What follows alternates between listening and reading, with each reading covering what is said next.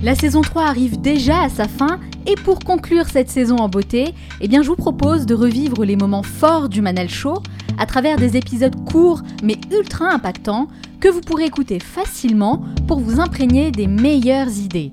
Durant ces 30 prochains jours, je diffuserai chaque matin une capsule inspirante extraite de mes meilleures interviews mettant en lumière une idée ou un concept qui a le pouvoir de changer votre façon de penser, de vivre et de travailler, toujours dans le but de vous inspirer à devenir la meilleure version de vous-même. De mon côté, sachez que je travaille actuellement sur un tout nouveau projet, un projet top secret qui verra le jour en septembre 2020 et qui sera uniquement destiné aux membres du club privé. Tout ce que je peux vous dire aujourd'hui, c'est que ce concept est totalement différent de ce que j'ai pu vous proposer jusqu'à maintenant, aussi bien sur le fond que sur la forme, puisque je vous accompagnerai au quotidien, sous un tout nouveau format, avec l'objectif d'apprendre quelque chose de nouveau chaque jour.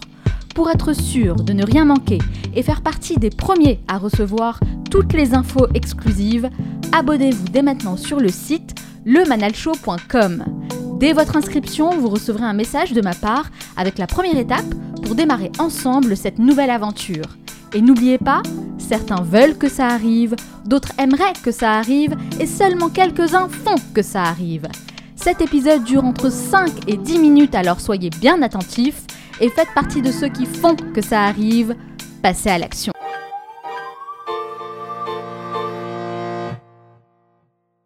être obligé de se réinventer en permanence, c'est une grosse pression hein, finalement.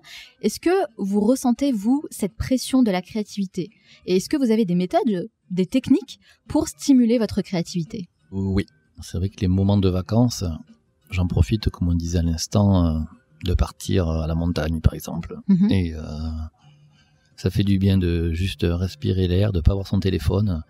De faire une digital détox Exactement. Mais euh, je connaissais pas ce mot, mais il est pas mal. Je vais le ressortir, le digitaliste. Ouais, ça, ça fait du bien de Mais, déconnecter de son téléphone. mais c'est incroyable l'emprise que ça a pris, euh, mais même sur moi, hein, je le vois. hein, donc euh, c'est et c'est là où je me ressource en fait. Et la dernière, l'année dernière, je me suis baladé à la montagne. J'ai rencontré un berger, il m'a fait goûter une racine d'herbe, de plante. C'était magnifique. Il avait fait de la glace avec. Alors j'ai voulu De goûter. la glace avec? Il a fait de la glace avec. Ah, c'est surprenant. mais c'était trop bon. Alors j'ai dit comment je peux faire goûter ça dans mon lieu de travail?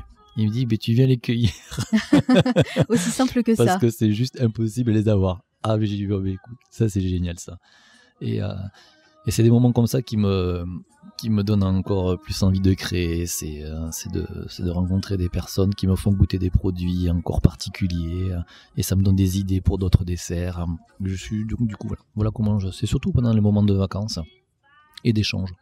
S'extraire de son environnement quotidien.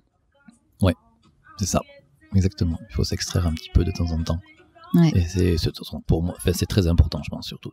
Ouais, je l'ai remarqué euh, aussi à titre personnel, en effet. On peut pas, on peut pas être créatif et rester dans son laboratoire euh, 20 heures, euh, 7 jours sur 7. euh, parce qu'elle est où la créativité, à part dans les bouquins que l'on va lire, dans les magazines, et à la radio, à la télé? Je veux dire, la créativité, on a besoin d'aller la chercher dans les voyages. Mm, je veux dire, tous les, complètement tous, les, d'accord. tous les grands chefs ont fait ça. Et, Mm. enfin, c'est, je, je pense que je suis comme les autres. Je veux dire, j'ai besoin d'aller au Vietnam, j'ai besoin d'aller aux Philippines, à Bali. euh, je, suis allé, enfin, je suis allé un peu partout en Asie. hein. Je veux dire, c'est là où j'ai vraiment eu le plus d'idées euh, Mm. et le plus de créativité qui est venue en moi pour, euh, pour, euh, pour créer. Quoi. Il faut sortir et faire de nouvelles choses. Alors moi, à titre personnel, Mhm. je pense qu'il n'y a pas de grands chefs. Il n'y a que des vieux chefs. Ah. Ceux qui réussissent, c'est ceux qui s'installent dans la durée. Et c'est vrai euh, dans tous les domaines finalement. Donc le challenge, c'est de rester dans la durée. Comment vous, vous faites, comment vous allez faire pour qu'on parle encore de Gaël Clavière dans 10, 20 ou 30 ans? Mais je vais laisser faire euh, les autres, on va dire. Je vais surtout m'occuper de moi et de, et de, et de mes desserts, euh, de ce que j'ai envie de faire. Et des fois, faut pas aller chercher trop loin, faut pas se compliquer la vie, à comment je vais faire pour ci, pour ça.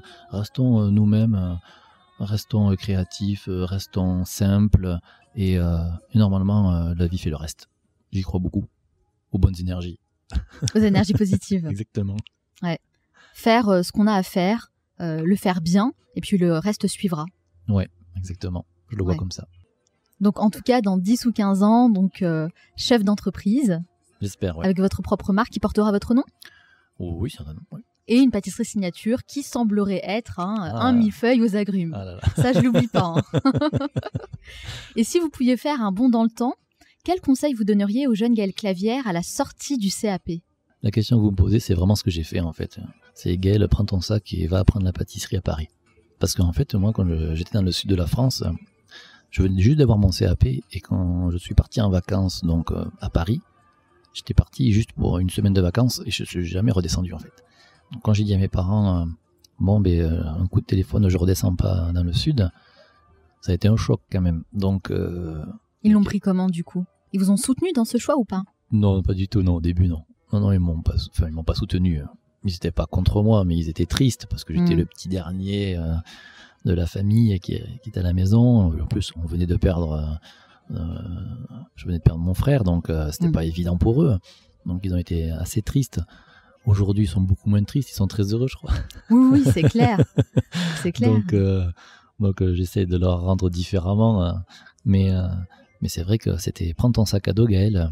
Et maintenant, on va découvrir la, la vie de pâtissier dans la capitale de la pâtisserie. Et c'est ce que j'ai fait en fait.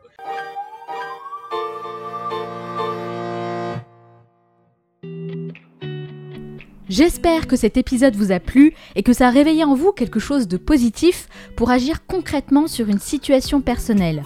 Parfois, il suffit d'une rencontre, d'un mot, d'une idée pour déclencher une prise de conscience et changer radicalement le cours de sa vie. Gardez bien ça à l'esprit. Comme je vous l'ai dit en intro de cet épisode, je travaille actuellement sur un tout nouveau projet qui sera disponible uniquement pour les plus motivés d'entre vous. Et ça, c'est un point sur lequel j'insiste vraiment, parce que si je déploie autant d'énergie, c'est pour accompagner uniquement les personnes qui sont dans la même démarche que moi. Donc, les curieux et les curieuses, passez votre chemin, clairement, ce n'est pas fait pour vous.